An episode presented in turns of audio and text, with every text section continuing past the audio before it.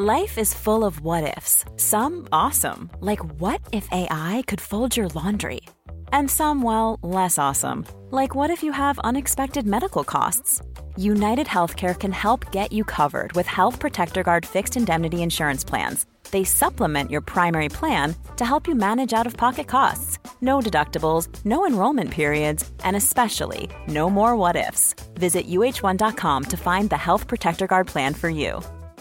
Quality sleep is essential. That's why the Sleep Number Smart Bed is designed for your ever evolving sleep needs. Need a bed that's firmer or softer on either side? Helps you sleep at a comfortable temperature? Sleep Number Smart Beds let you individualize your comfort so you sleep better together. JD Power ranks Sleep Number number 1 in customer satisfaction with mattresses purchased in-store. And now, save 50% on the Sleep Number limited edition Smart Bed for a limited time. For JD Power 2023 award information, visit jdpower.com/awards. Only at a Sleep Number store or sleepnumber.com.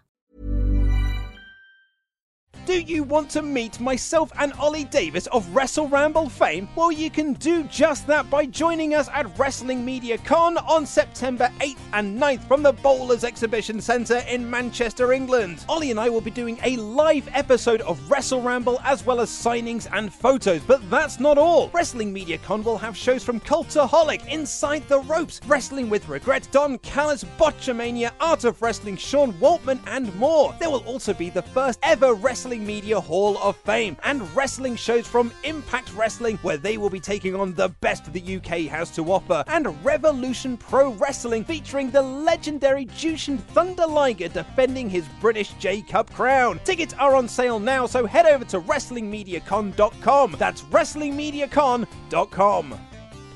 Support Wrestle Talk! Give us a subscribe. Making their way to the ring at a combined weight of undeniably sexy, hailing from London, the Wrestle Ramble Podcast!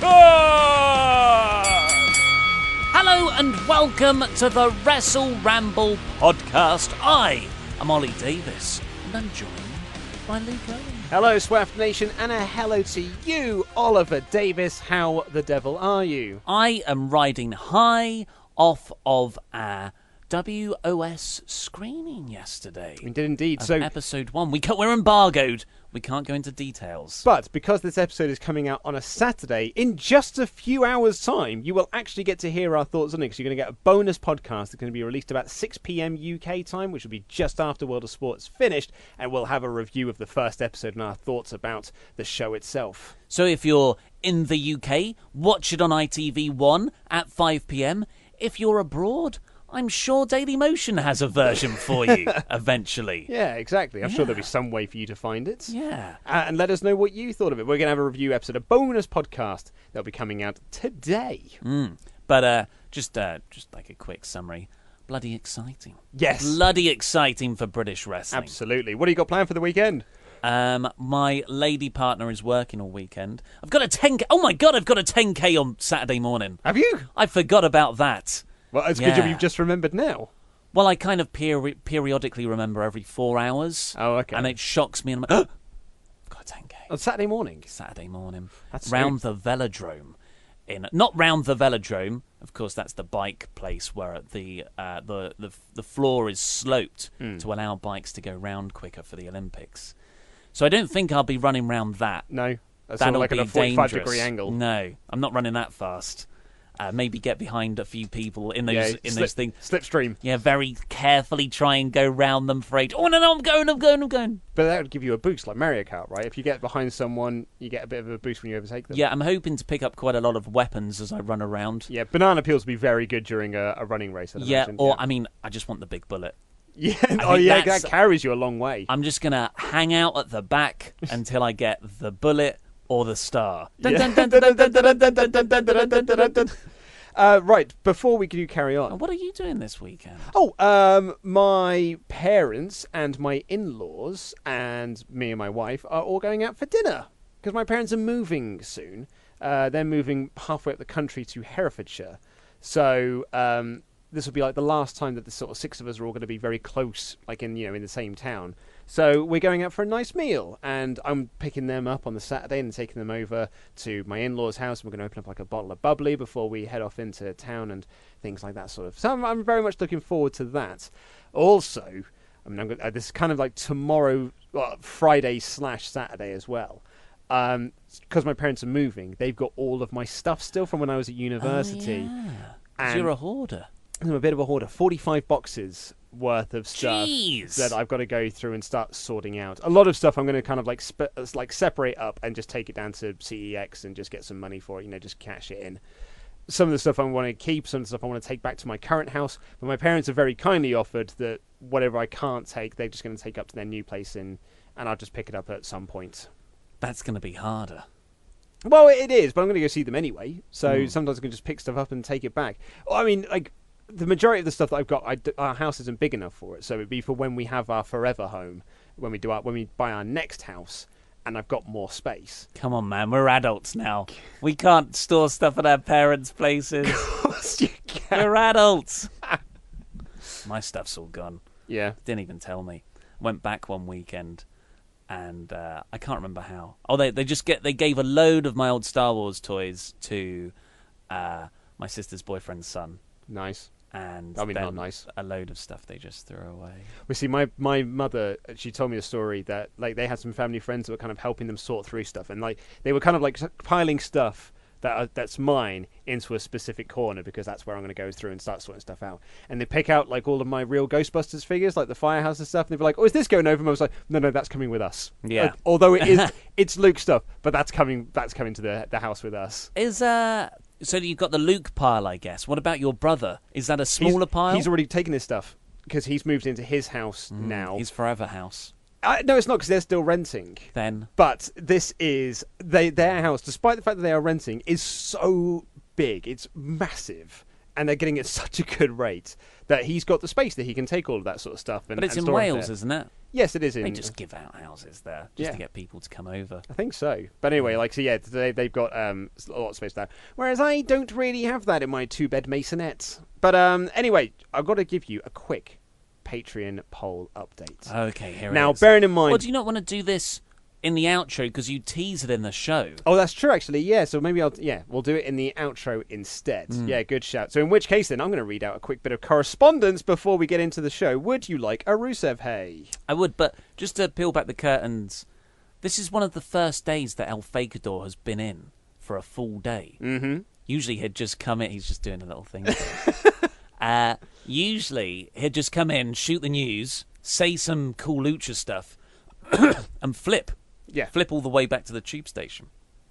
But uh, no, he's he's get. We're in here doing the ramble, and he's he's in the other room, He's as we can see him through a window. he was editing and watching NXT, which was a massive distraction for me while I was watching. Yeah. because I could see him watching the the the Champa Aleister Black he, he's doing a thumbs up. I think he's saying the NXT episode was good. Oh, okay, cool. So it was good. and now he's just is that a middle finger? I'm sure it's fine. I'm sure it's fine.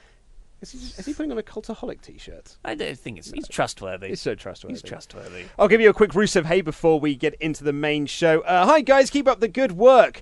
My story starts when uh, there were free tickets for the first televised episode of Five Star Wrestling, so I got to go with my parents and saw my two favourite wrestlers of all time, Rey Mysterio and John Morrison. So the whole story is who will win the tournament to face John Morrison for the Five Star title. I actually watched this because it was on um, Spike. Five. Well, yeah, f- not five star. Yes, yes, you're right. It was on Five Star, yeah, which I Yeah. think they then renamed to Spike. It might have been. something yeah, like so that, we've been pushing. I mean, the the WOS stuff. If you're if you if you think it will be the other one, this WOS is it, the production quality is considerably higher. Yeah, and there's probably more people Yeah, there yeah. as well. Yeah, Definitely. yeah. Uh, Ray eventually wins. Spoilers, and they have a great match, uh, working over each other's injuries. The match ends, and John is walking up the ramp, so I rush and I pat him on the back and I say, "Hey, good match." He turns around and says, "That's what we do." And I realise that I just spoke to him. I fall off the stage in awe, and I hurt my back. Uh, it doesn't sign off who that's from, but it's from uh, football and WWE Supercard Crazy Plays. Nice. So, That's a that's a weird given name. yep. Parents just really, really into WWE Supercard. I guess. I guess. think it's sponsorship. You can sp- get get a sponsored child. Uh, we've got another quick Rusev Hey here from Christopher Hale. Good afternoon, Ollie and Luke. And it is actually the afternoon they're recording this. Bloody hell, it's half past three. Uh, good afternoon, Ollie and Luke. This is my first email as a member of the SWAT Nation, and I am a big fan of the show. My Rusev Hey involves Robbie E of Impact fame, and whom also had a trial for the WWE Performance Center Yeah. recently. And I think he's one of the ones that they they're signing up. Really, the ones who were like, he did good. Well, he's he's very good all Yeah, round. the boy done good. Uh, this was a couple of years ago when he was performing at a local indie show in Whitehall, New York. Oh man, you live in New York, it's the coolest place. He was signing autographs for fans, and one fan in particular had special needs and was visibly nervous and ex- or slash excited to meet a real life wrestler. He was fumbling his words and seemed very shy. Robbie E then rolled his eyes, was shocked, um, and I was shocked that he was like this to a fan, let alone a young fan with special needs. Irritated the events that went on before my eyes, I was next in line to meet, and he reached out to shake my hand, and I looked him in the eye and told him he was a dick, and I walked away. Luckily, Wow. Donovan Dijak was at the same show, and he was more than happy to sign a picture for me and sell some merch. Thanks, guys. Keep up the good work from the Green Mountain State, Vermont. Oh, you're not from uh, New York, you're from Canada. But yeah, Robbie E acting like a like a little dick. Well, so so the the the younger chap went to get something signed, and Robbie E said no. Robbie essentially rolled his eyes at him. Oh, that's a shame. It is a shame. You know, sometimes these they're not all Rusev Hayes are happy stories. No, they're Rusev unhappies. Unhappy. It's the best I can think of. In all fairness, Rusev Hay is very much just something that we. No, Rusev Hayes great. if you say so, man. Uh, I I mean, let, let's not judge Ro- Robbie E because you know th- there could be many reasons why he, he could have seen something behind uh, the person happened, and That's why he rolled his eyes. Maybe. Absolutely maybe. but yeah, so that's what we got time for for the intro portion of this show. We will be back after this episode where we're talking about Chris Jericho going to Impact Wrestling. We're also going to talk about Matt Riddle and those WWE rumors. Andrade Almas getting a big push off that AJ Styles match, just like I predicted he would. Jesus. And we've also got your shout outs, crap gimmicks, and mailbags. Enjoy the show.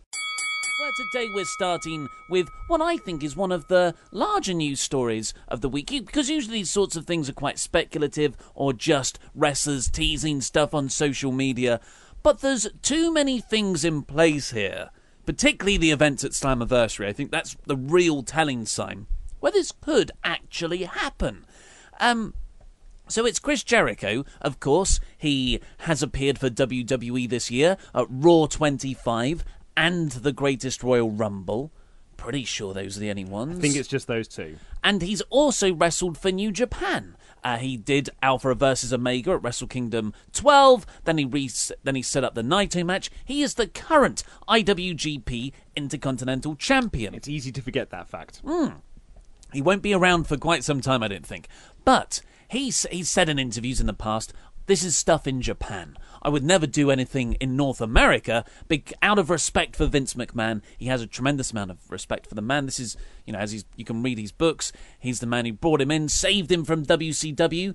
Not always smooth sailing, but the, by and large, he's got an, an enormous amount of respect for him. So he wouldn't, what he sees as go against Vince on Vince's North American territory. And I think Vince, in the same way, has the similar feeling towards Jericho. Jericho tells the story that when he first signed with WWE, the first meeting he had with WWE was at Vince's house. He was asked to fly in, and they had a driver pick him up and drove him over to Vince's house. And Jericho essentially sat in on a booking meeting. Bearing in mind he was a WCW wrestler at the time, he sat in on a WWF booking meeting.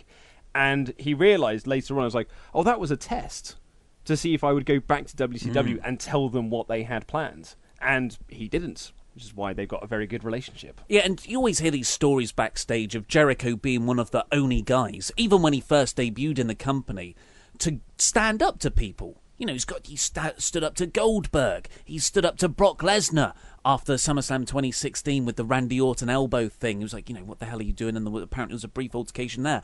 If there's a bad idea, Jericho will say to Vince McMahon, "That's a bad idea." He was uh, heavily pushing to change the ending of SummerSlam 2010. Him Yeah. And, him and Edge were saying, like, this is a terrible way to finish a pay per view, and it will kill this group dead. And it did. And it did. And and so and that's the nexus, of course. And Vince McMahon seems to, when you read interviews about the guy, he he both doesn't and does want you to question him. Yes. And it just seems to be case by case basis. Grab that brass ring. Yeah, if you're the right person to grab, if I like you, if I want you to grab the bu- the brass ring, grab the brass ring. But I'm not going to tell you who. No. Yeah, And if you do grab it when I don't want you to grab it, then all you're in trouble, mate. yeah.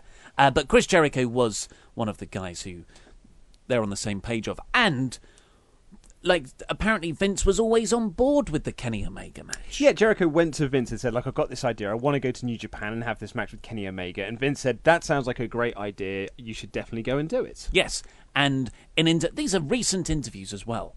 Uh, Jericho has said, "I'm not go like I'm not going to do anything in North America out of respect for Vince." Uh, one example being, you know this story better than I, when Jericho nearly went to TNA about a decade ago. Yeah, oh, yeah, that's right. Yeah, he wanted to do that. But because Vince has always had his back, and because he and Vince have got this sort of relationship, he didn't want to go to TNA because he was like, well, uh, why would I disrespect a man who helped put me on the map? Really, like he, like Vince made him a bigger star than than Bischoff and WCW ever did. So why would he then go across to TNA when, you know, I don't want to turn my back on the people that I like, and he's always happy to just go back to WWE, put on a spangly jacket, and walk out and have matches. So that's that's been the case up until I would say Sunday. Last Sunday at Slammiversary. Because before then, I thought Jericho's never going to go. He's never going to turn his back on Vince McMahon. Like, not even for New Japan. So definitely not for Impact, who's he hasn't even wrestled for yet. Or even though there's a Don Callis connection there, who they're very good friends with. They both come from Winnipeg, uh, and that you know they're they're very good friends outside. Don Callis was the man responsible for bringing Jericho in to Ring of Honor. To New Japan. Yes, of course, yeah. Uh, so now we're going to start presenting evidence for how this has been chipping away in my mind. Exhibit one or A. A. Exhibit one A is last year. Chris Jericho announced that he would be having uh, a rock and rock and Rock- rager. Rock and Wrestling Rager at Sea. Yes, I've rock- said it enough times in the news now that I now know it's Chris Jericho's Rock and Wrestling Rager at Sea. Tickets are still available if you want to go and check it out. Ollie Davis will not be going on that uh, trip because he gets terribly seasick. He gets seasick uh, and motion sickness playing Super Mario Kart on the SNES. Yeah, I'm not very well built for reality sometimes. I was playing Castlevania 4 the other day on the SNES, and you were like, I cannot look at the screen. It was Hmm. making you feel very ill. It's one with the rotating room. And apparently, he initially approached WWE and said it would be great if NXT could have a presence on this. And this is like Jericho. He's this is his own money by all accounts. He said this yeah. himself that to set up it's a huge gamble, um, and hopefully it pays off for him. And Triple H apparently said no. it went there a lot of back and forth discussions, and I think Jericho said it was just like it's a typical WWE move that you kind of like they leave you hanging for a long time just so you can get a call from someone who you haven't spoken to previously to say that we've decided to pass. Okay, so that's the first bit of friction. That's the first bit there. And I But always, that, but that was that was last year. yeah, So that, that friction was last year. He then did the did Raw 25 and the Greatest Royal Rumble. So there's still some relationship stuff there, and it was also in the, still in the lead up to um, Omega Jericho, uh, Omega Alpha.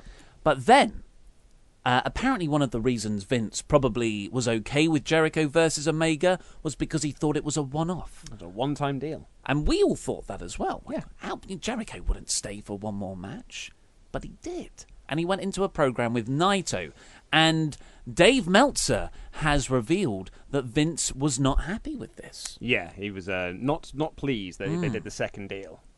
And now Jericho's holding a championship belt for the company, a company that itself is trying to expand into North America, onto Vince's onto Vince's land. Get off my lawn. Yeah. So okay, that's another side of things. And then Sunday, Slammiversary, uh, Don Callis spends a large part of the Sami Callihan and Pentagon Jr. match. Extraordinary match. And uh, it's unfair to say a large part. but Yeah, it yeah, was like yeah. the It was the, there. The opening five minutes were very much like a "Have you heard that Chris Jericho is having a Rock and Wrestling Rager? Tickets are available now. You should definitely go because Sami Callihan is going to be there and he's facing Marty Scurll."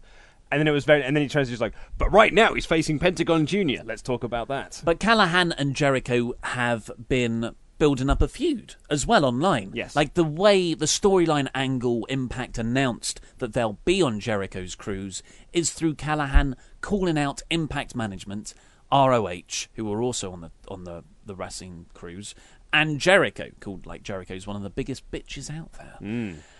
And that was the angle to set up Jericho saying, okay, well, you're all invited and you're all on board. Impact are now working with Jericho, but not in a, a broadcast sense. And they're calling it Impact versus ROH. Yeah. like that's the that's the kind of the big sort of why you should go onto this tour to see Impact v ROH, Mm. and the first of that is Callihan versus Scurll. So so that starts to happen, and you've got this. So you've got this Jericho Callihan feud bubbling away that Callihan is referencing on Slammiversary. So that was Sunday, and then uh, on Tuesday, I think it was in some just a Q and A session on Twitter. Chris Jericho answered someone's tweet question about whether he'd ever consider going to Impact with, of course, exclamation point. This is a completely different answer to what's been said even like a couple of months ago. Well, you got to remember as well. I think in Chris Jericho's mind is that where is uh, Impact currently taping at the moment? Canada. So it's not North America. Oh, It is North America, but it's not in the America, man. That's that's Vince's soil. So He's North the- America does include Canada, Canada, yes. as a continent. Yes, but I believe that he's. It almost feels like it's like that asterisk. It's Mm. like what I said was true from a certain point of view. Yeah. I won't work in. I won't do anything in New York, but Canada's fine. Anything above the 49th parallel, it's it's, it's okay. Uh, so, but uh, im- I nearly said TNA. It's, it's sometimes it sneaks in. In, Impact. in all fairness, I was doing that yesterday when I was interviewing Yeah. SoCal Val. Bless uh, have announced. Oh, sorry, there's that name you dropped. Sorry, There thank go. you very much. I'll SoCal keep Val's put that in my pocket. Uh, yeah, uh, Impact announced after Slammiversary that Bound for Glory, their version of WrestleMania, will take place in New York. Yeah, that's a big market for them. Yeah. Really big. night. and this feels like it's it's almost come out of nowhere, really, because very much that since Impact have been kind of like trying to rebuild themselves after the whole Dixie Carter, Billy Corgan nonsense and all that sort of stuff that happened there. Since Ed Nordholm has essentially taken over with Callis and Scott D'Amore and Sanjay Dutt. They've kind of been sort of like doing this like thing. We're doing everything still in the impact zone. We're going to keep everything there for the moment. And then it was like, okay, we'll do some bits in Canada, and we're doing some taping in Canada. We'll do a pay per view in Canada. For the did Slammiversary there. Then all of a sudden they're like, "Uh, and now we're going to New York. Like we are because they sold out Slammiversary, like a legit sellout. They sold a thousand tickets. So happy for them. sold a thousand tickets for the show, and um, yeah, now they're going to go and try and replicate that success in New York. and that's like a very smart move, I think, because New York, the, the the wrestling appetite is very rampant there. You've done Canada already. I was going to say, unless we forget as well, they're coming over to the UK for re- for Wrestling Media Con. Oh yes, of course, in September eighth and 9th. Uh, tickets available, and come meet us there. so Bound for Glory is November time usually, first week of November. Oct- late October. It's usually late October. Yeah. Is it? Well, it always used to be. They might. Have, I think they might also Okay. be early November. But uh, the Rock and Wrestling Rager at Sea is late October. It is yes, because it falls over my anniversary, which is why I'm not going. Mm. So I'm just thinking, Bound for Glory would be the next big pay per view because Impact have got a really nice model at the moment where they've only got a few pay per views a year. You got Slammiversary. There was Redemption, which was sort of the first pay per view of the new Calisamore era, Mm-hmm. and then I guess it will be Bound for Glory next around October, November time. Yes. That ties in very nicely for a Jericho last minute ticket sales push. Well, if you're going to be, I mean, it's the New York market, which is a very hotbed for wrestling fans. Oh, I meant for the cruise. Oh yeah, for the cruise, I suppose as well. But I'm thinking like you know, if you want to bring, if you wanted to do Jericho at Bound for Glory, if you really wanted to like push Bound for Glory ticket sales, having a name like Jericho on there is one of those reasons to do it. But it's interesting as well that Jericho, when he did his interview with Inside the Ropes, when he was talking to Kenny McIntosh, he said that. You wouldn't believe the amount of requests I get for people like indie bookings. Essentially, like hmm. a lot of indie promoters go like contact Jericho and say like, "Would you like to work my show?" But Jericho has got this thing like he said, "I don't want to devalue my name. You know, I don't want to devalue. I don't want to work in front of a hundred people because I'm Chris Jericho. I work in. I do. You know, the I do the Tokyo Dome. You know, I do. I do only big shows. Yeah. That's why he said that he wouldn't do All In because All In is beneath him. Now, whether that's in character or not, so it's a different matter. But he does. I think he still has this like, mentality about him. It's like, no, I'm only going to do the big shows. So, would he consider doing Bound for Glory, which will likely be in front of again a thousand people, would he consider that to be a big show? So Slammiversary was two thousand. That's a thousand. But was it? A th- it was, a only thousand, yeah. It was a thousand, yeah. What, No, with they, they- the- but they only set it up for a thousand. seats. Okay. Um, well, it, it, yeah. This this is a broadcast show, though. It's it's difficult to. I, I totally get that, and it sounds like he's being pompous, and you're like, oh, mate, you should just love wrestling, but th- that's the completely wrong mindset. He's totally right. It's a brand. You- it's a brand. You gotta protect that He's brand. a businessman. It's it's, and you want to keep your name special, and doing those. Sh- he's totally right uh, from my perspective. Yeah, I mean, you can see like sometimes you see them on YouTube when you see um, old stars of the past showing up and wrestling in you know basketball, or, you know basketball state. I don't know mm. what you call them, basketball courts. Courts. Thank you very much. It's a court, sports games, um, Sports. sport, and you and, you know in front of fifty people. And as a you know you were someone who watched those people wrestle in the nineties, and you're like, oh, this is quite sad now, mm. isn't it?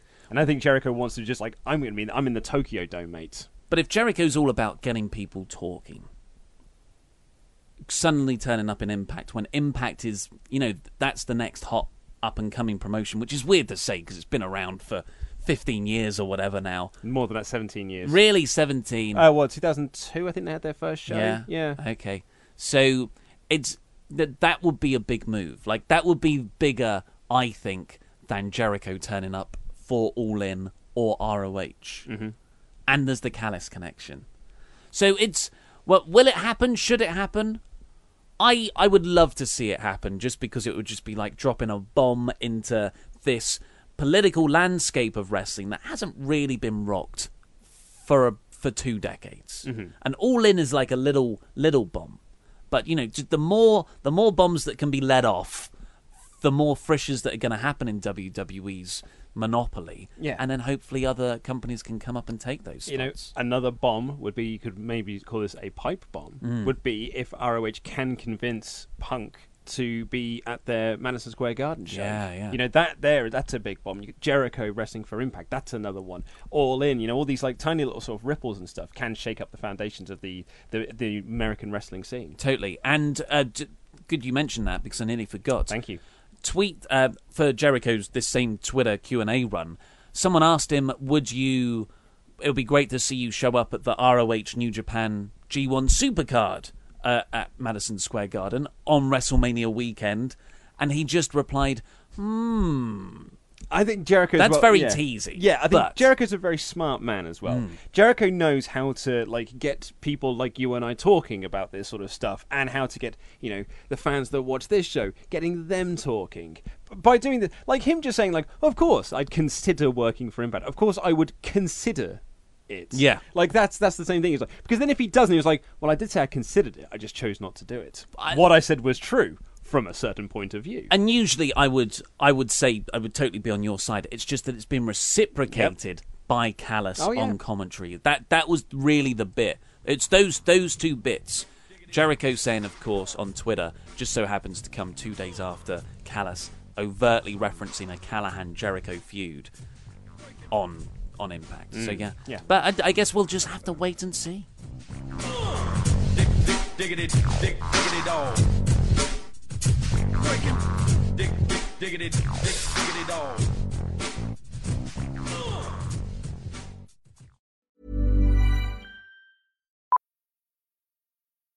Millions of people have lost weight with personalized plans from Noom, like Evan, who can't stand salads and still lost 50 pounds. Salads, generally, for most people, are the easy button, right? For me, that wasn't an option. I never really was a salad guy. That's just not who I am. But Noom worked for me. Get your personalized plan today at Noom.com. Real Noom user compensated to provide their story. In four weeks, the typical Noom user can expect to lose one to two pounds per week. Individual results may vary. Quality sleep is essential. That's why the Sleep Number Smart Bed is designed for your ever evolving sleep needs. Need a bed that's firmer or softer on either side? Helps you sleep at a comfortable temperature? Sleep Number Smart Beds let you individualize your comfort so you sleep better together. JD Power ranks Sleep Number number 1 in customer satisfaction with mattresses purchased in-store. And now, save 50% on the Sleep Number limited edition Smart Bed for a limited time. For JD Power 2023 award information, visit jdpower.com/awards. Only at a Sleep Number store or sleepnumber.com. Hi, I'm Daniel, founder of Pretty Litter. Did you know cats tend to hide symptoms of sickness and pain? I learned this the hard way after losing my cat, Gingy. So I created Pretty Litter, a health monitoring litter that helps detect early signs of illness by changing colors, saving you money and potentially your cat's life. Pretty Litter is veterinarian developed, and it's the easiest way to keep tabs on your fur baby's health right at home. Go to prettylitter.com and use code ACAST for 20% off your first order and a free cat toy. Terms and conditions apply. See site for details.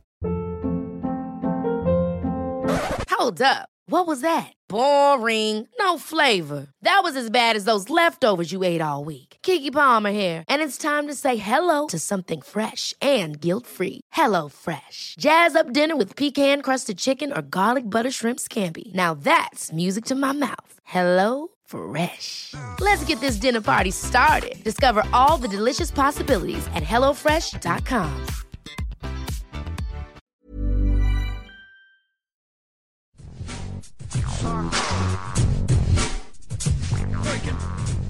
One of the other big bits of news from the week is that massive indie star and the current Evolve champion Matt Riddle is likely on his way to NXT. or you know, to WWE, more likely NXT though.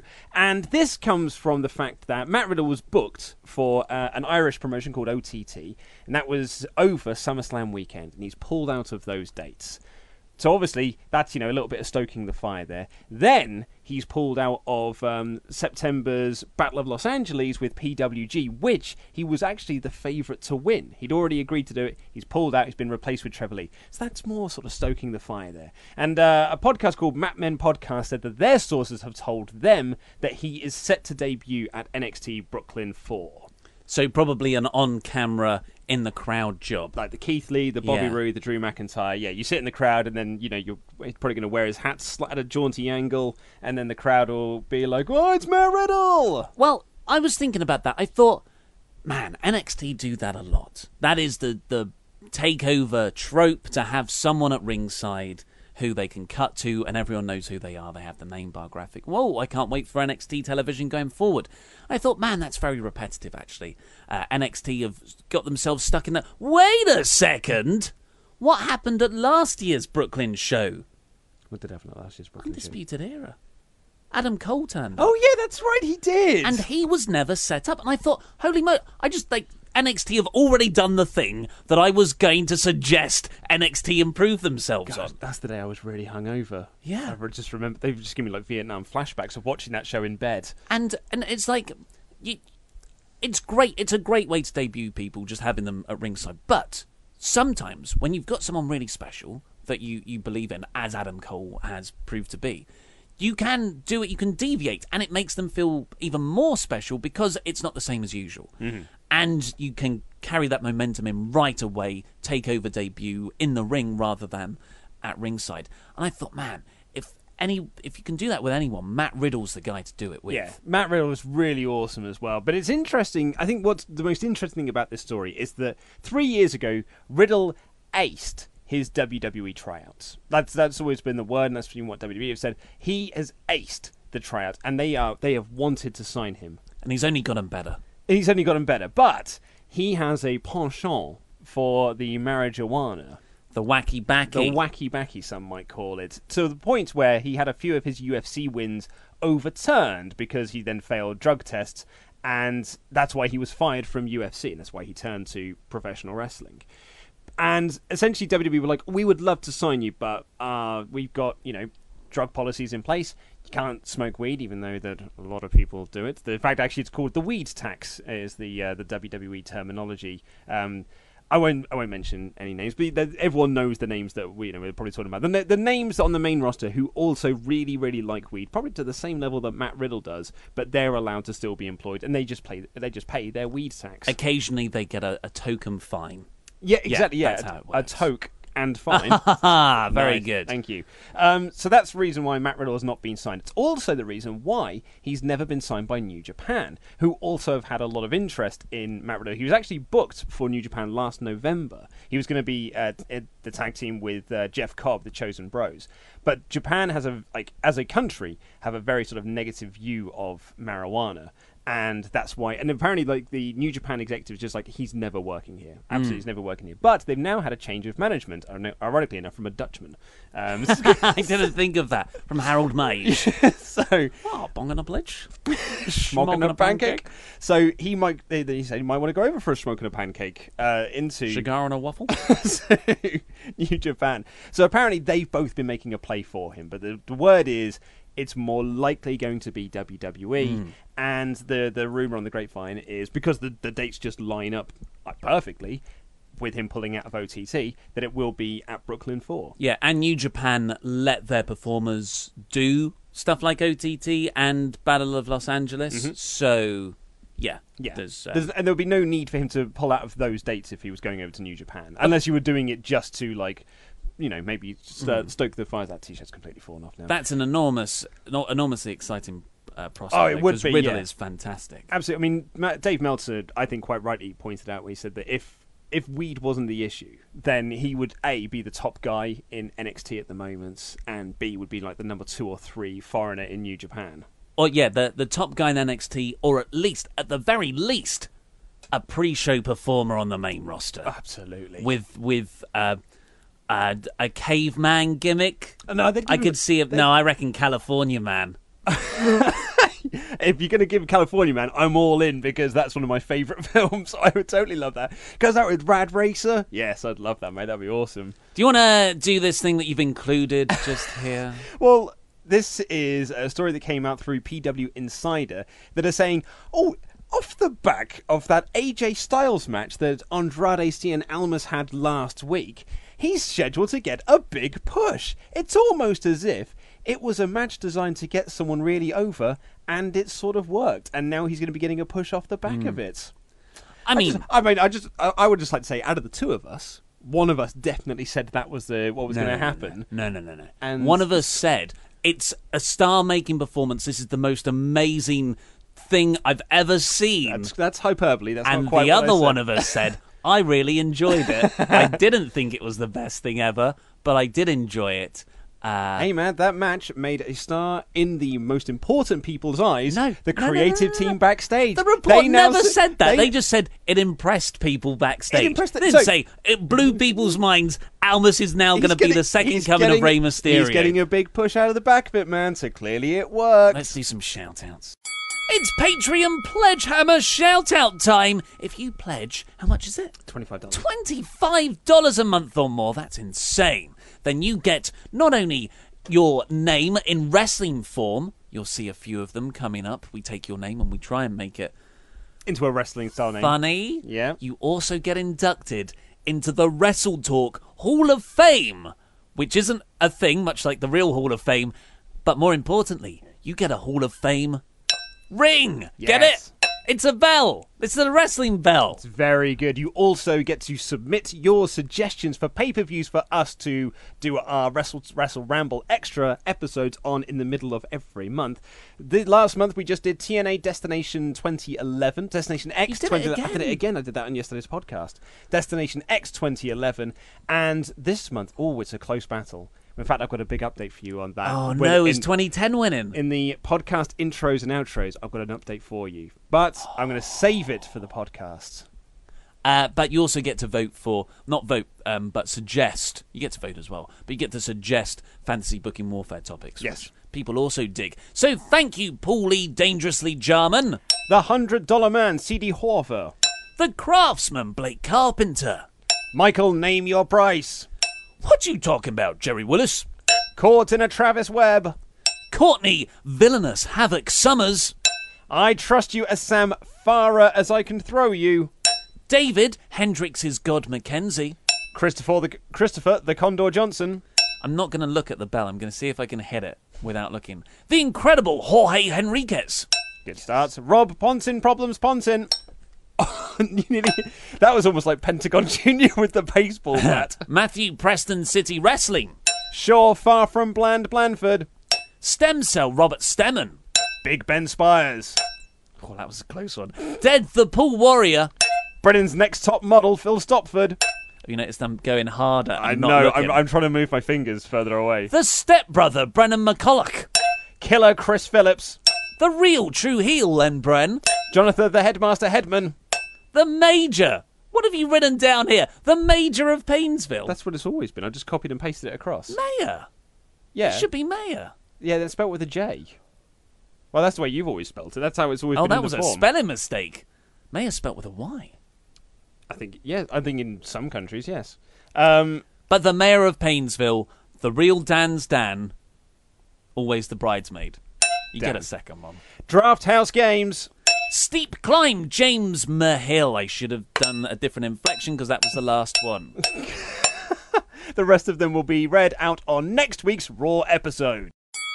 If this is your first time watching and you're wondering, what the heck is a crap gimmick? Crap gimmick is a fun little segment we do on the Saturday show, or at least we think it's fun, and a few other people do as well, where you submit to us your crap gimmicks to submit, and we would see if we want to sign them to Crap Gimmick Wrestling. Crap gimmicks are essentially, almost think of it like the 1990s WWF way of thinking of you are a wrestler and a blank. And that essentially is what a crap gimmick is. We've had some amazing suggestions in over the last few weeks. In fact, last week's very, very strong. It was, it was close. And if you want to submit any crap gimmicks, it's luke at wrestletalk.com. I'll say that one more time. Luke at wrestletalk.com. I thought I'd say it twice because I still do get a lot of messages from people going like, where do I send crap gimmicks to? Mm. So I thought I'd better like say it now. Luke at wrestletalk.com. Subject line crap gimmick, and I'll find them. You're you're immediately disqualified if you have to ask stuff we've already told you.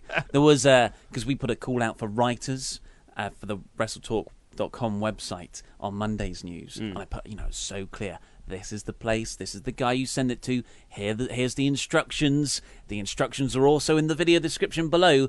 If you then send in the wrong thing, Can't take instructions. Can't help you. Yeah, you can't take instructions, mate. Uh, so we've got uh, three crap gimmicks to get through here. If I don't read yours out, it'll be because I've got a backlog. Currently, there are 113 crap gimmicks uh, sat in my inbox. And considering we only do about three a week, it's going to take a while for me to get through some of them. CG dub. CG dub indeed. So our first one comes in from Patrick Aylward, Dr. Feelgood, and I'm here to help you. Dr. Feelgood is a middle-aged doctor who is fit, articulate, and educated. Think William Regal or Frasier minus any pompousness. So this is a babyface crap gimmick. Mm. He's a psychologist whose biggest joy in life is analyzing and helping all the heels on the roster with their personal issues that make them so angry, bitter, and unstable. He refers to his opponent's personal files, of which he keeps one on everyone. The doctor would talk about their upcoming match as if it would be a clinical session during which he would help his opponent deal with their issues. While wrestling, the doctor is very verbal, constantly communicating with his opponents and giving them advice both openly and privately as a whisper to conserve client confidentiality with anything serious or too personal. So that is Dr. Feelgood from Patrick Aylward. Okay. Uh, I uh, d- You were I- waiting for it to go. So that, that- you were waiting for that next step, I suppose. I thought there was going to be more, maybe a few promo bits, like how it'd look. I guess you've got the Frasier Crane. Uh, that's what I thought of when you said Doctor Feelgood. It's um, it's it's interesting how that's meant to be a babyface gimmick. I can't. I can see it getting quite annoying, which which would suit itself more to a heel thing. Uh, yeah. I, I mean, what do you think? I don't. I wasn't much to sink my teeth into there. No, I, I quite like some of the ideas in there, but it's mm. not like a man. That's a, that's a Man, complete that's winner. crap. That's cr- oh man, Oh, yeah. jeez, and I think I'm with you. I was waiting for that kind of that next step. You know, we kind of had the little setup. Now we need a finisher. We need an entrance. We need Yeah. a look. We need this, that, and the other. Puns. puns. You know, puns are always good. Well, let's see if Jake Diaz can impress the very hard to impress Oliver Davis. Hi guys, my name is Jake Diaz, and this is my crap gimmick for you. My idea consists of a young lemonade seller who lives in Tijuana. His name. This is this is already good because it's very specific and contrived. Wait for this. His name is Antonio Carter Andaliso Dalton, whose initials spell out acid. He has a he is uh, he he has a huge and muscular arms from squeezing lemons all day. Then one day, a veteran luchador na- named El Limon, who's obviously El Nice. Lemon, trains him in the legendary art of lucha. The young boy trains with his teacher for a while, but one day his teacher is forced to retire when teaching him the finishing move, the squeeze machine, which is a big head squeeze. And he passes on his mask to his young trainee, who's wrestling now as El Acido. El Acido always has a bag of lemons that he takes to each fight to be able to remember his past and always keep him focused. Sometimes when he's feeling exhausted by the match, he'll squeeze a lemon into his mouth to wake him up and return him in focus. This is really good. This is a good crap baby face. I like how much mythology there is there. This really fits into a kind of the Mexican soap opera, the Yep. tele, the telenovela style things, and and just it's so overwrought and dramatic and, and emotional. I, I really like that. Big yellow mask as well. That's like it's a lucha mask that's also shaped a little bit like a lemon. I was top. thinking that that's Yep. really good. And like if it's like if he does get into a proper blood feud, which he should, you know, like a mask versus mask match eventually, one of his hardcore spots, the other guy's bladed. Get the lemon, oh. squeeze it in. Yes. but Oh. that's like not as a heel move, just as like I'm a baby face and this is my final move. Or the heel uses it on him. He uses his own lemon against him. Yeah, and there's you know he wouldn't need to cut promos. I don't know how good a talker he is, but uh, you know there's lots of lemon puns you can have. Bitter, Yep. other lemon puns. I mean, there's so many. but you know that's the Intercontinental Breakfast Championship. It's another food-based or beverage, more like Yep. uh, gimmick. I like it. It's yeah. So our last one comes. I, do- I really like that. Yes. So our last one comes in. So um, the the person who sent this, their email address is just come forth Sophia. So I don't know. And it turns out that's also their YouTube name, and they sent a screen grab of them posting this up onto the YouTube uh, comment section we have on our videos. And apparently, this one got 169 thumbs up from other members of the SWAF Nation. So clearly. Sixty-nine Already, it's over Okay. with a portion of the uh, a portion of the SWAF Nation. on the Wrestle Ramble. Um, could have been on the news. Could have been. Uh, don't know where it's from. It's, he just sent me a screen crap of it. Screen cap. Screen crap. A screen crap. Yeah, that's what it is. It's a screen Just crap. did a little screen crap. Sorry. Pushed it in the corner. Uh, so the character's name is Ghost, and he's billed from the other side. He wears all white and paints his face completely white as well. His alter ego gimmick is when he dresses all in black with black face paint. Of course, this is when it gets personal for him. So the gimmick is he is convinced that he is a spirit of the nameless best wrestler of all time. Everyone is fully aware that he obviously isn't a ghost, except for him. He roams around the back of the locker room, randomly flipping lights on and off, whispering in wrestlers' ears, throwing random objects across the room, disappearing behind doorways, and doing other ghostly type things. Entrance music is simply footsteps, knocking, creaks and squeaks. He slowly comes down to the ring in a white robe, floating almost. I mean, they've written here floating on a hoverboard, but let's not. Let's just try and be some realistic, shall we? Uh, he has a very evasive wrestling style that includes him sliding out of the ring, disappearing behind his opponents, and when they're not looking, and hiding under the ring, behind the announcer's desk in the barricade, and then he pops up to startle them and then attack them. His finisher is called the possession, in which he attempts to mimic his opponent's finishing trademark moves. So that is the ghost. I really like the entrance music, and I think the central conceit of it is very funny. That he is, that he thinks he's a great wrestler who's yeah passed on. Uh, but overall, I just, mm, what do you think? There are parts Lemon was strong. Yeah, there are parts El of this Lamino. that I do really like, um, but there are other parts of it that I don't think work particularly well. Um, yeah, the possession thing doesn't really work for me. Um, But it's over. It's over well, yeah. with the audience. maybe, well, maybe we can get like a maybe if you want to let us know in the comments. book Ghost. book ghost hashtag book ghost and let us know to see if we have made a mistake. But for me, I mean, it's it's um, El Acido. is It's who- El Acido for me as Yeah, well. that's who I'm with. I mean, I, I, I, I would like El Lem El Limon is such a great name. He really should be El Limon Junior when he takes or on El the Limon too, like Yeah. Tiger Mask. Yeah. So I would. That would be my only qualifying bit because I, I'm not. I get why it's acid, but I think it's just going to confuse the gimmick with drugs. Mm-hmm. And this is a really strong food-based gimmick. What was um what was Chavo Senior's Chavo Classic? Because you, can have- 'cause you can have Limon Classic as like his manager, almost like like Mickey in uh, in Rocky. There'll be a fake limon. Ah, this is yeah, this is good. So Yeah. uh, yeah, I'm. Should we sign El Limon El? Limono, El El Limon- Limon Junior?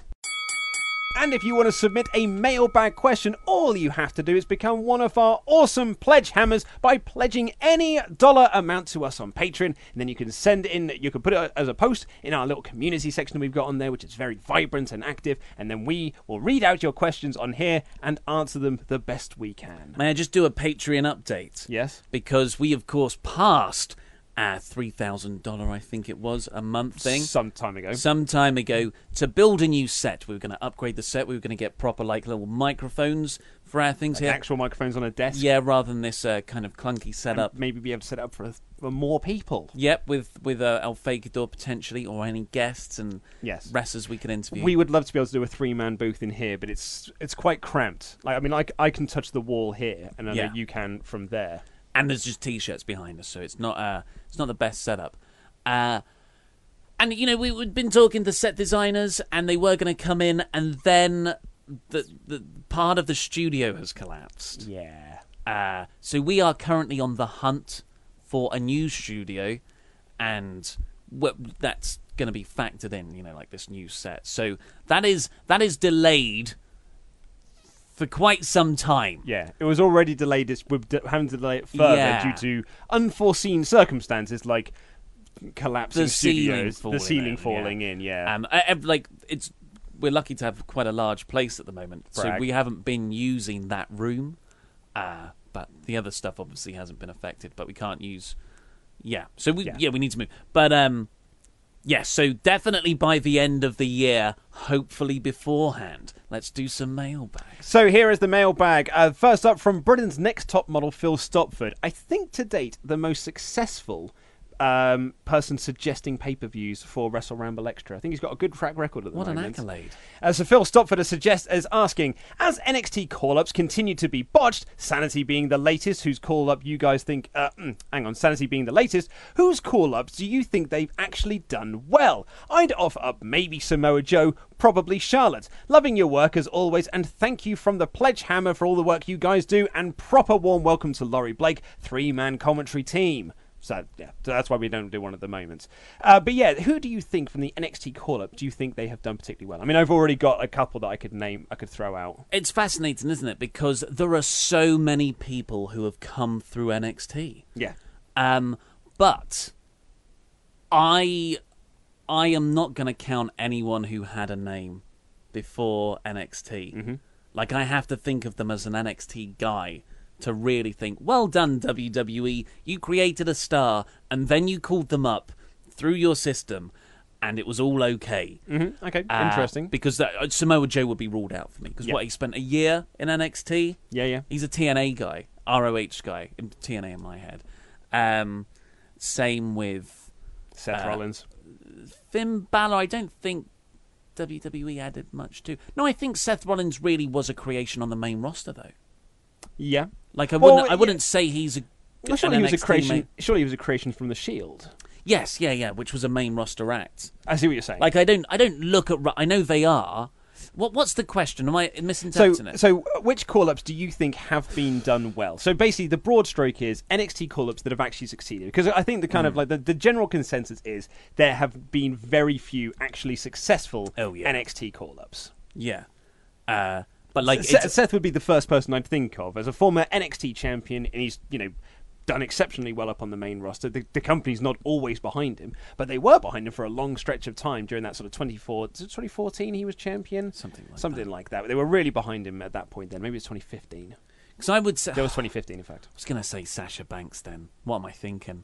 There was nearly for a while. Charlotte, I think, is a good shout. As Yeah. well. Charlotte is someone that they've very much protected Yeah. to make sure that she is getting a strong push coming out of it. I'd also say Drew. I think that they're really doing a good, a good job of protecting Drew. But is again, is he an NXT call up? He's a WWE return, if anything, and he was only in NXT for nine months, if that. But he was technically he technically is an Oh. NXT call up. See, I, I'm He's sorry a if I'm, NXT champion. Sorry if I'm uh, not taking your question in the right parameters, but for me, it's got to be like a proper NXT person, someone who's created their act at least in NXT. Uh, and I, good grief, I can't think of many at all. Like Rusev, but Rusev has been considerably botched on the main roster. Also, Rusev was very different in NXT than he was up on the main roster. Yeah, like I.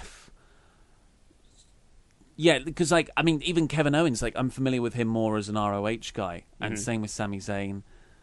Uh, Can I- although I, don't know where Sami Zayn wrestled beforehand, because He's, he's brand new. yeah, brand Um, can I offer you up? Um, I mean, I'm going to so step slightly outside the parameters that you're talking about Mhm. and talk about people who are who could be considered an NXT call up, regardless of where they came from previously. Cesaro. Cesaro was a main roster guy, but went down to NXT and went back up a much better performer and a performer that everyone was actually the company was Yeah. more behind. He got he was like you know just completely flat on the main roster until he went to NXT and had that amazing series with Sami Zayn, and then coming back off that, it was like cool. Now let's give this guy a bit of a push, and that push lasted for you know for however long it did, and then he became the tag team with the Bar, and now they're doing quite right for themselves. Yeah, I, d- I guess You in could always- the long run, Cesaro and but they haven't been on TV. You could also argue Roman Reigns. You know, he Yeah. is, he was an NXT call up who has main evented WrestleMania four years in a row. He's facing Brock Lesnar for the main title at SummerSlam. I mean, you can't say that they've not got behind an NXT call up when Roman Reigns is Uh-huh, so far pushed. You know what? In the first year, I would have said the Wyatt family. Yeah, I absolutely. thought that, yeah, that was a great call. and the Shield, really. yeah, the Shield. And but the it's- Shield weren't an act in NXT, is what I'm saying. No, yeah, family yeah. were, Were an an act. act. Yeah, yeah, okay, I get that, I get this you. is going to be a weird one as well. But I genuinely loved Enzo Amore. Yeah, when he came up with Big Cass, yeah. So I, and like they were so over on the main roster for six months at least until, and they were kind of over. They were always over in spite of the push, and like what Enzo did as a heel. Uh, so pff, maybe I'd say Enzo. Yeah, yeah, yeah. I could, I could certainly get behind it's that really as, a, as an one. answer. And it's interesting. Well, I think a lot of people. Uh, okay, so I got a bit of flack this week because I was very down on on SmackDown. A huge disparity. Sixty percent thought the show was smacktastic, if you can believe it, um, whereas only seven percent agreed with me thinking it was Ellsworthy, and that's a massive disparity. So I'm willing to admit that perhaps I'm, I'm clearly I'm in the minority that short, thought the show was quite poor. Aside from the fact that the opening match was good. But you know, we were talking about the Joe attack could have been so much better if they'd just changed this slight little wrinkle. We were talking about that earlier. But I, overall, I thought I didn't think the show was great, and a lot of people just instantly assume that because Sanity lose, I don't, I dislike the show, mm. and just like, well, they can't win all the time. And then I, oh, the first thing I want to say is just like, well, I mean, look at the Shield. Yeah, When the Shield came in, they really protected them, and they won all the time. And now look where all three of them are. Like all three of them are much more over because they were brought in and actually given a push from the outset, rather than brought in to be like, cool, now you just lose all the time, and then you get nothing behind you. Like yeah it's- wins and losses do matter. Wins and losses do matter, and so that's why I think the sanity thing really winds me up. But anyway, so y- you going with Enzo? I'm going with Enzo, I think. Yeah, I'm going to go with someone like Charlotte, Seth Rollins, um, Drew McIntyre. I think there's, there's a good number of NXT call-ups that haven't been completely botched. completely botched, but they have been. They botched. have been botched. You know, they have been botched. Like Seth Rollins is doing great now, but he had a he had a tough couple of years where they didn't know what his character was. That Triple H feud was drawn out forever. He wasn't a baby face when he came back. He was like this weird, What was that all about? morally ambiguous yeah, person. that was very bad. Anyway, next Right. question. Uh, ben Sawyer has got. I mean, this is less of a question, but I think certainly more of a statement. But I'll be interested to hear your thoughts on this. Hmm. Are we supposed to pretend WWE isn't somehow going to make AJ versus Joe at SummerSlam boring? Look at the AJ versus Nakamura match at WrestleMania and the subsequent feud. Every dream match WWE gives to hardcore wrestling fans is always a letdown. Obviously, I want the match to happen because it should be awesome, and I have enjoyed SmackDown a lot recently. But I'm not. I'm having such a hard time being excited for it the way Luke and Ollie are. Don't get me wrong. I'm not trying to be ultra smarky and act like WWE doesn't ever put on good matches. They can do even on Raw and SmackDown, and even on pay-per-views at times. But it always feels like a deliberate decision to ruin the dream matches that all of us, huge air quotes for Luke's, indie fans salivate over. Hmm. I'm convinced Vince actually hates us. Again, I think WWE and their agents book the match that they genuinely think is the best thing that they can do. on the on the car the position of the card it's on as well. Uh, I disagree with with them and how they did the Styles Nakamura match, but Styles Brock Lesnar was brilliant. Styles versus Balor was excellent. Those those are essentially dream matches. And I, the the final Styles versus Nakamura match at Money in the Bank, I thought was awesome. I really really liked that one. it was it was it was good. I think- it, it yeah. wasn't like the level that they could have though. No, it wasn't their Wrestle Kingdom match, No. but I thought I still thought it was really really good. Yeah. So, but I, t- I mean, I, I, I don't know what to say. I totally agree with you. Like, it's there's there is nothing in WWE's track record to prove that they can let these guys have the kind of match that would even be like scraping the bar of that was that was good. Yeah, but I, we've always said like WWE isn't about putting on dream matches because that's not their company model. Their company model isn't. They're not a wrestling show. But Michael Cole will say dream match again and again and again. He certainly will. Chris Merriman asks, and I think we've had this question before, but how would you feel about all the main roster women only appearing on Raw and all the tag team division only appearing on SmackDown? This allows for more diverse feuds that won't have to be recycled as quickly, multiple storylines that aren't just about the title, more consistent TV time, and the ability to add new belts that aren't just copies, such as the Women's Intercontinental or Trios belt. Um, I mean, I've, I've quickly answer this one because I've, I've said this before, but I think putting all of the women onto one show just turns them into a gimmick. And then you've just got an all male show on the other one, which just seems really, just doesn't really work in 2018. I'd tell you what might be a way around it. Uh, I'd treat trios belts, Obviously. I mean, yeah. Uh, That'll fix any issue. But if you have like the men's tag division exclusive to one brand and the women's tag division exclusive to the other, that could work. And you've still got women on. Uh, no, it wouldn't. No, it wouldn't. I don't. I don't know. I, I don't. Yeah, I don't like the idea of splitting up for women for for your reasons as well. Yeah, because it essentially says like, oh, you're just like the cruiserweights, and you can only just be on one show because you're a gimmick. Um, and Rob Ponton actually sort of follows up with this with another question, which is, um, uh, should they merge uh, everything together again? I've never understood the point in having two separate brands when they are written the exact same way. When I say separate shows, I mean a different show, a different feel for each show. For example, Raw stays as the WWE show, but turns SmackDown into a show where wrestlers have wrestling matches. So I think what he's suggesting is merging the two rosters back together, but presenting two different shows. So Raw is the, the WWE storyline stuff, and then on SmackDown you just have the wrestling matches. That side of it I'm not massively keen on. But and, and I'm also actually not that keen considering the, um, the depth the roster has Yeah. of merging the two together. When people say that on SmackDown people are struggling for TV time as it is. Um, if you merge all of them together and you start putting all the Raw guys onto that show, they're going to give you less time. Yeah, uh, I, I'm glad. Like, I'm glad the brand split has happened because, like you say, there's, like, say if we get the the Bobby Lashley versus Roman Reigns feud. At the moment, it's only once a week, but if they were on both brands, you'd see that on SmackDown the next night as well, mm-hmm. and it'll be twice a week. And these matches that are repetitive already, I'm pretty sure they'd just double down on them. Oh, totally, yeah, Yeah. yeah. You would just do the exact same A thing. rematch the very next night. I was going to say, you all you've got to do is look back at the times when SmackDown, when they did, they merged those rosters back together and they called Raw the Super Show, which had Mm. Raw and SmackDown guys, but then SmackDown only still had SmackDown guys. SmackDown was such a nothing show. Yeah. There was literally no point in watching the show. And when they merge the rosters, that always happens to SmackDown. It becomes there's no point in watching it. However, that will change when they go to Fox and SmackDown becomes the A show, and Roman Reigns, Braun Strowman, and Ronda Rousey all go to that show. Mm. Um, and Yeah. just, and essentially, Raw will just be SmackDown, and SmackDown will become Raw. I think they'll equal out. You reckon they'll Yeah, equal yeah, I out? think they'll treat them treat them the same. Well, we'll see. Uh, and finally, Chris Smith has got one last question for us. If you could get Ooh. one honest answer from Vince McMahon, what would you ask him? One honest answer from Vinnie Mac, what would you ask him? I mean, like for for just morality reasons, probably something about Jimmy Snuka. like you'd have to because Yeah. that's that's the thing. Be thing. interesting to know.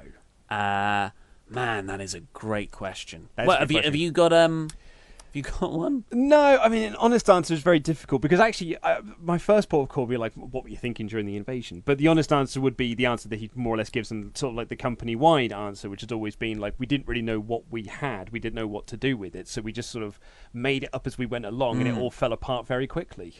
Um, so yeah, so I don't know. Like, so I've already sort of got an honest answer about that, and that genuinely does feel like an honest answer of just like we don't know. Yeah. that is an honest answer. So yeah, I mean, yeah, morality thing. That's where you'd go. I think like, did did you know? Yeah. Uh, did you did you cover it up? Yeah, or yeah, just like uh because then that could help the legal proceedings. uh, yeah. I, I mean, I'm sure there are so many. I'm sure people will have a, better answer for Mm. this in the comments. I'm trying to think if there really is a question I would love to ask Vince. It's just like you, you know, like like like you said about the invasion one. It's just going to be an answer like that, really. Yeah, I know because I think that will be. Uh, I mean, but Macho Man. Well, that was the other one I, want, I, I was thinking of. Yeah, but maybe you get the the Bruce Pritchard, like his level of honesty, which is just like I've never heard that story before. Well, no, not on that. You could just say what happened to cause a rift between you and Macho, and Macho Man. Man. Actually, yeah, that would be a really interesting Yeah. question to ask. That's it. It's more of a personal thing you want to ask. It's like, what caused the personal Oh. rift between you and Jarrett? I just remembered the the freaking proper one. Yeah. Like the screw job. Is it a work? Oh, there you That's go. the one that's, the- staring us in the face. Was yeah, was Montreal all the work? Yeah. Yeah, because things like the Jarrett one, you might get like. Yeah, he tried to hold me up for money. You'd be like, "Cool, well now I know that." Hmm. But I suppose, yeah, was Mont- Finally put it to to rest. Was Montreal a work? Yeah, that would be quite a good one to ask. Cool. So our first email we've got here is from James Huntley, who's a ten dollar Patreon backer, and he's got a correspondence here which is just D and D correspondence. This is the one that you were going to read out, but we had to cut out. out Indeed. time. And funny enough, actually, I actually got a tweet from James saying, like, I sent you an email, but I haven't heard it on the show yet. And then another one about half an hour later was like, I've just listened to the podcast and you're going to read it out next week. You you called him your favourite fan, didn't you? I didn't you say- were like didn't say it was my- everyone else isn't as good as him. Everyone else is pretty rubbish. Yeah. But this guy's really great. I think that's exactly what I said word for word, mm-hmm. yeah. Uh, I and thought you it- rolled your eyes. and refused to sell him any merchandise. Yeah. yeah, I thought I'd share with you my first ever D and D character and backstory. I decided to start my first campaign based on you hearing talk about your favourite board games on the Wrestle Ramble. Since a lot of the games I play are the same as yours, I thought, why the hell not? The reasoning behind the outrageous nature was loosely based on how silly yet awesome the crap gimmicks are. So his character is Aurelio Bearkiller, the twice orphaned fourth uh, level four Goliath Barbarian. This is the name given to him by the Goliath militia because no one knows his true last name. when Aurelio was very young, his parents were killed by a bear in the middle of the night. Being an abnormally strong Goliath, Aurelio snuck behind the bear and killed it. This left him as an orphan and scared of bears. The townsfolk were able to track down a foster family for him. However, in the middle of the night, his foster family were killed by another bear. This left Aurelio twice orphaned. Following this, he was taken into permanent care by the Goliath militia, given his surname, and trained how to track bears down until he remained where he remained until he was an adult. Now Aurelia Bear Killer, the twice orphaned uh, child, has started to venture forth to Valin towards the Great Barrier to investigate rumblings that he may have family members that need protection from bears in the long lost village with no name. Hope this lightens up your day a bit. My party got quite the chuckle when I explained my character backstory to them. I d- so I have never played Dungeons and Dragons, but since you and Fakador have started here and you talk about it a lot, it does seem really exciting and fun. Um, but that to me sounded like like a, a backstory that is funny, but super like the potential to be super serious, sad as well. Well, that's it. I Well- was buying into the more empathy side of that. Like, oh, what a tragic backstory. Exactly, and that's the sort of backstory that when you present it to your dungeon master, because you would have presented to your dungeon master in advance of starting the campaign, they can then take elements of that and work that into the story to build this immersive world for you. He might have been unbearable. But I still love your jokes. Yeah, because my character's backstory is that he was um, Drunken priest.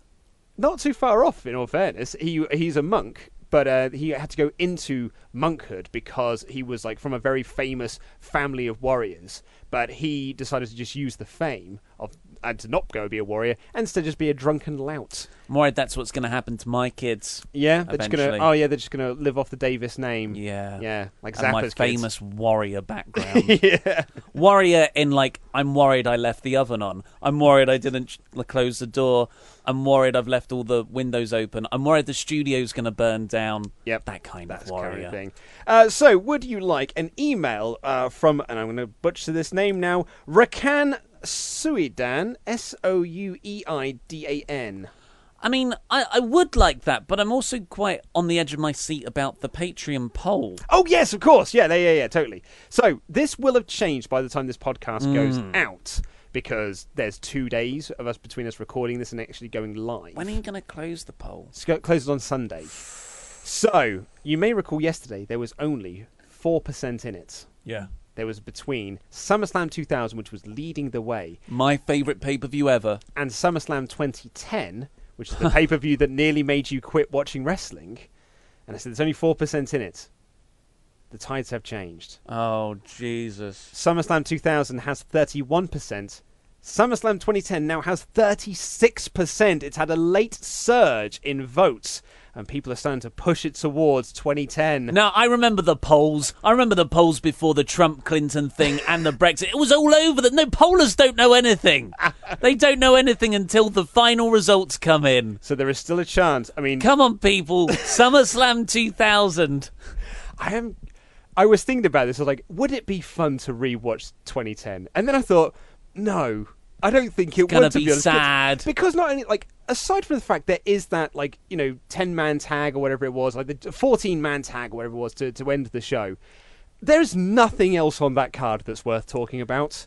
No, do you know one of the matches is Sheamus versus Randy Orton for the WWE Championship? When Sheamus was Like who? Champion. Like I couldn't tell you who was champion. I couldn't tell you who won. I couldn't tell you anything about that match because who could possibly care? whoa. Well, what you seen this? a Well? I've just I've just gotten up the card.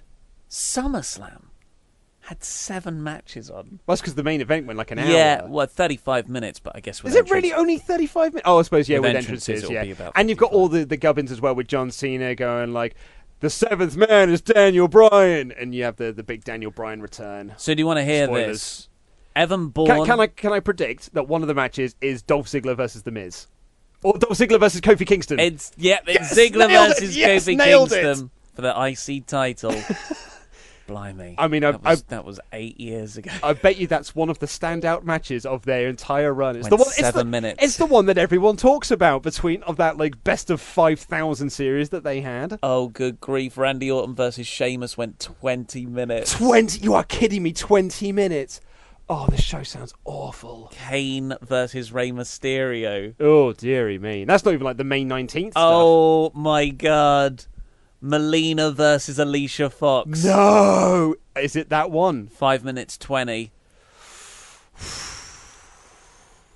And Dan's, and real Dan's ah. Dan suggested this with like a, it's got Daniel Bryan's amazing return. A return was not amazing. B not a reason to watch a pay per view. And it was Big Sh- Oh my god. Big Show defeats all three members of the Straight Edge Society. Joey Mercury, Luke Gallows, and CM, CM Punk. Punk. Oh man. Oh, you're making my head hurt. okay, right. What's going to happen now is people are going to be like, "Oh, it's funny hearing them all depressed. I want them to review that." Okay, but d- d- d- let's just look at the card for SummerSlam 2000 to equal this out. I can already tell you something. The first TLC match. The first ever TLC match, Between the right to censor versus Too Cool. Lovely stuff. Thank you very much, mate. I'll have some of that. Uh, X Pac versus Road Dogg. Meh. Eddie Guerrero and Chyna beating Trish Stratus and Val Venis. Oh, I remember that being quite a good match, actually. Jerry Lawler versus Taz. it was when, it was when Taz was making fun of JR because he smashed a window with JR. He's like, I'm blind, JR. No, it was the it was the s- The sweet jar. The sweet jar. That was the other one, yeah. Oh, was that the other one? That wasn't This this, one. might be, actually, this might be the one where Raven debuts for the Mm. WWF, or that might be the pay per view after because they do the match a second time. so we did um we did Benoit versus Jericho in what was the 2000 Vengeance something Oh, which one was it? Judgment Day? J- No. maybe. I It was like yeah. bef- it was after WrestleMania and it was before this and they had like a series of matches. Uh but yeah, Benoit versus Jericho in a 2 out of 3 falls match. Steve Blackman versus Shane McMahon in a hardcore match. The first ever spot when Shane did his fall off the Titan. It wasn't the first one, but it was one of the biggest ones. He It done, he the done, he done it. No, he done it with. Big Show as well. That was later. was that later? That was later. But this one I remember the most because this one where he takes a massive fall. Yeah, the Kat versus Terri. Well, let's not go too far on the Uh. excitement levels. Kane versus Undertaker. And Oh, that's the one where um, Taker like rips off part of it, part of his mask. I don't. I don't think that match ends. Yeah, no contest. Yeah. Uh, sorry, the, to go back to Kat versus Terri, that was a stink face match. yes, mate. uh, and Al Snow and Perry Saturn are in the r- respective corners. Of course, the TLC, the first ever one between Edge Christian, Dudley Boyz, and the Hardy Boyz, and the triple threat main event of The Rock taking on Triple H and Kurt Angle as the culmination for the Triple H Stephanie McMahon Kurt Angle love triangle that Triple H squashed. I was going to say it was the culmination where they're fighting over the main prize in the company, Stephanie McMahon, and The Rock is very much the third wheel in this match, along with his WWF Championship, which just does not seem important. But hey, this was like the biggest thing ever to me as a kid. And also, that storyline. And that match is incredible as well because that's the one where Kurt Angle Yeah. suffers a concussion within like the first like two minutes of the match and like is unable to wrestle, and everything they had planned out had to be scrapped, and Rock and Triple H just had to call the whole thing on the fly. And if if memory serves, it's been a few years since I've seen it, but I think you can almost see how Triple H is leading the match. Yeah. and it's just like let's do this, let's do this, let's do this, and and Rock is just following along. And when Angle comes back out for the finish, I remember an interview where Trip like he said Triple H was just going, "Now you do this, Yeah. now you do that." Yeah. So just like yeah, I mean we, we crap on Triple H a lot, but man, What a locker, he's a pro. What, what an in-ring general he can be. Yeah. So anyway, let's have this uh, bit of correspondence uh, before we get out of here. This, as I said previously, was from it's from Rakan Soueidan. I'm going to go with hello, Luke, not Ollie. Since you and Ollie have been regaling Wrestle Talk audiences with stories about the agony art and wrestling-related romances, I thought I would share how I met my current girlfriend under under rather nerdy circumstances. Nice. So he has called this, and you know, let's see if you want to agree with this. Quite possibly the nerdiest relationship origin story. I mean, but you, you and your lady partner met on the set of a horror film that Science- science fi- science fiction, thank you Okay, so much. it's got it. Yeah, you got you got competition already there, man. We can't pronounce the name of. Can oh well, let me just read you this first sentence. Okay. A few months ago, I was hosting a 10 year anniversary screening in Vancouver, Canada of an extremely low budget Star Trek fan film. Okay. Yep. Okay. Yep. let, let- carry on. Com- finish, Engage. Finish. That I made with some friends back in my early 20s. Oh, wow. And he has sent us a link to it as well. Oh, fantastic. Which I think we're going to watch when we leave and we get out recording this. Before the film started, a friend introduced me to a woman I thought was really cute who ends up making quite an impression on me. We chatted more the next day, and it turned out turned out that in the her addition um Turned out that in addition of her love of Star Trek, she's also a big wrestling fan. In fact, she even pro- performs sporadically in a women's wrestling league known as Anacondo, a real estate developer. Uh, as Anacondo, a real estate developer slash snake woman. Oh, Please see great. attached image, which is pretty much the perfect gimmick in Vancouver given the city's drastic housing shortage. I love that. That's such a niche reference to the area that you're wrestling in. Yeah. Love that. I mean, it's already signed. To the Yeah, crap gimmick gimmick roster. roster. I invited her out to an indie wrestling show that weekend and we immediately hit it off. She's an incredibly kind, sweet woman, and the past few months have been memorable to say the least. I am This not is a recent romance. I'm not one of fairy tale endings, but a lot of my friends are already describing her as my perfect match. But will it be an Iron Man? I sure hope so. Whichever way the story ends, I'm thrilled the follies of my youth led me towards Anacondo. Thanks for all your hard work and amazing content each and every week, and a warm welcome to El Fakador Laurie Blake. Best regards, Rakan Soueidan. So yeah, he sent us an image of Anacondo. There she is the real estate lady Fantastic. slash snake lady. So she's actually dressed up like a snake, It was like a- wearing uh, a blazer. like a blazer. Because what I thought, And she's got a binder, which I'd imagine has got lots of properties in there. yeah, or snakes. I thought it would be a sort of a, you know, a, a what do you call them? A real estate person. Yeah. What are they called? A, A state real- agent. yeah, we call them a realtor. Yeah, uh, but also they do the snake dancing gimmick where they have an actual snake, Jake the Snake style. Yeah. No, this But is no, so much no, better. she's dressed up like a snake. What you can't see as well, because I can see them a bit closer, she's wearing contact lenses as well to give her like snake eyes. Brilliant. So good. Thank you very much for that email. That really put a smile on my face. and we wish you all the best in your nerdy, nerdy life. together, Totally right. hopefully. Like that's that's it's bound to work out. They both love Star Trek and wrestling. They should, like, she should listen to this. What? So why isn't she listening to this? Hey, maybe he's gonna like give her this to listen to. Be like, look at this lovely. You know, just put it on the background. Just be like, oh, can I just quickly listen to this podcast? Yeah. um, while while I'm doing the dishes or what have you, and then she's gonna be like doing the dishes or maybe cooking some dinner, maybe just Oh my god, that's oh my us. god, that's us, yeah. Or you know, probably she's probably way cooler than what we're Or making like her. this. Speaking in Slytherin snake tongue. Would you like a property? Yeah. You know, because I'd imagine that's just what they talk like in. You know, people people get so into their gimmicks, they live the gimmick, brother. Yeah, but just put A at the end because they're Canadian. They're Canada. So yeah, we are going to watch your fan, uh, your Star Trek fan film as well. Maybe we'll review that on next week's show. yeah. But that is all we've got time for for this Saturday edition of the Wrestle Ramble. Thank you very much for listening. We will be back again later on today with our World of Sport thoughts. So I'd love to. WOS. Sorry, Wrestling. yes, WOS Wrestling Thoughts. Thank you very much. Uh, I misspoke. Uh, so do give that a listen, and we'll be back on Tuesday with the Raw review, where Brock Lesnar is going to be on the show. It's- Well, let's not get too excited. well, we think he's on the show. He's advertised for the show. That hasn't stopped them before. That hasn't stopped them before, but it'll be the first time he's been on TV since the Greatest Royal Rumble, which I'll be honest feels like a lifetime ago. I could have almost sworn it was last year, but that's all we've got time for for this episode. We'll see you on Tuesday. Take care. I love you. Goodbye play.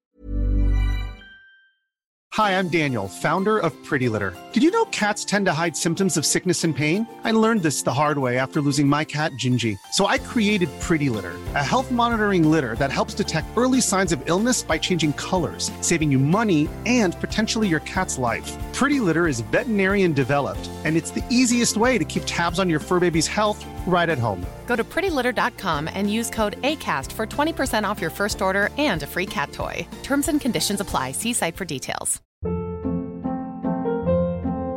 Hold up. What was that? Boring. No flavor. That was as bad as those leftovers you ate all week. Keke Palmer here, and it's time to say hello to something fresh and guilt-free. Hello Fresh. Jazz up dinner with pecan-crusted chicken or garlic butter shrimp scampi. Now that's music to my mouth. Hello Fresh. Let's get this dinner party started. Discover all the delicious possibilities at hellofresh.com. Even when we're on a budget, we still deserve nice things. Quince is a place to scoop up stunning high-end goods for 50 to 80% less than similar brands. They have buttery soft cashmere sweaters starting at $50, luxurious Italian leather bags, and so much more. Plus, Quince only works with factories that use safe, ethical, and responsible manufacturing. Get the high-end goods you'll love without the high price tag with Quince. Go to quince.com/style for free shipping and 365-day returns.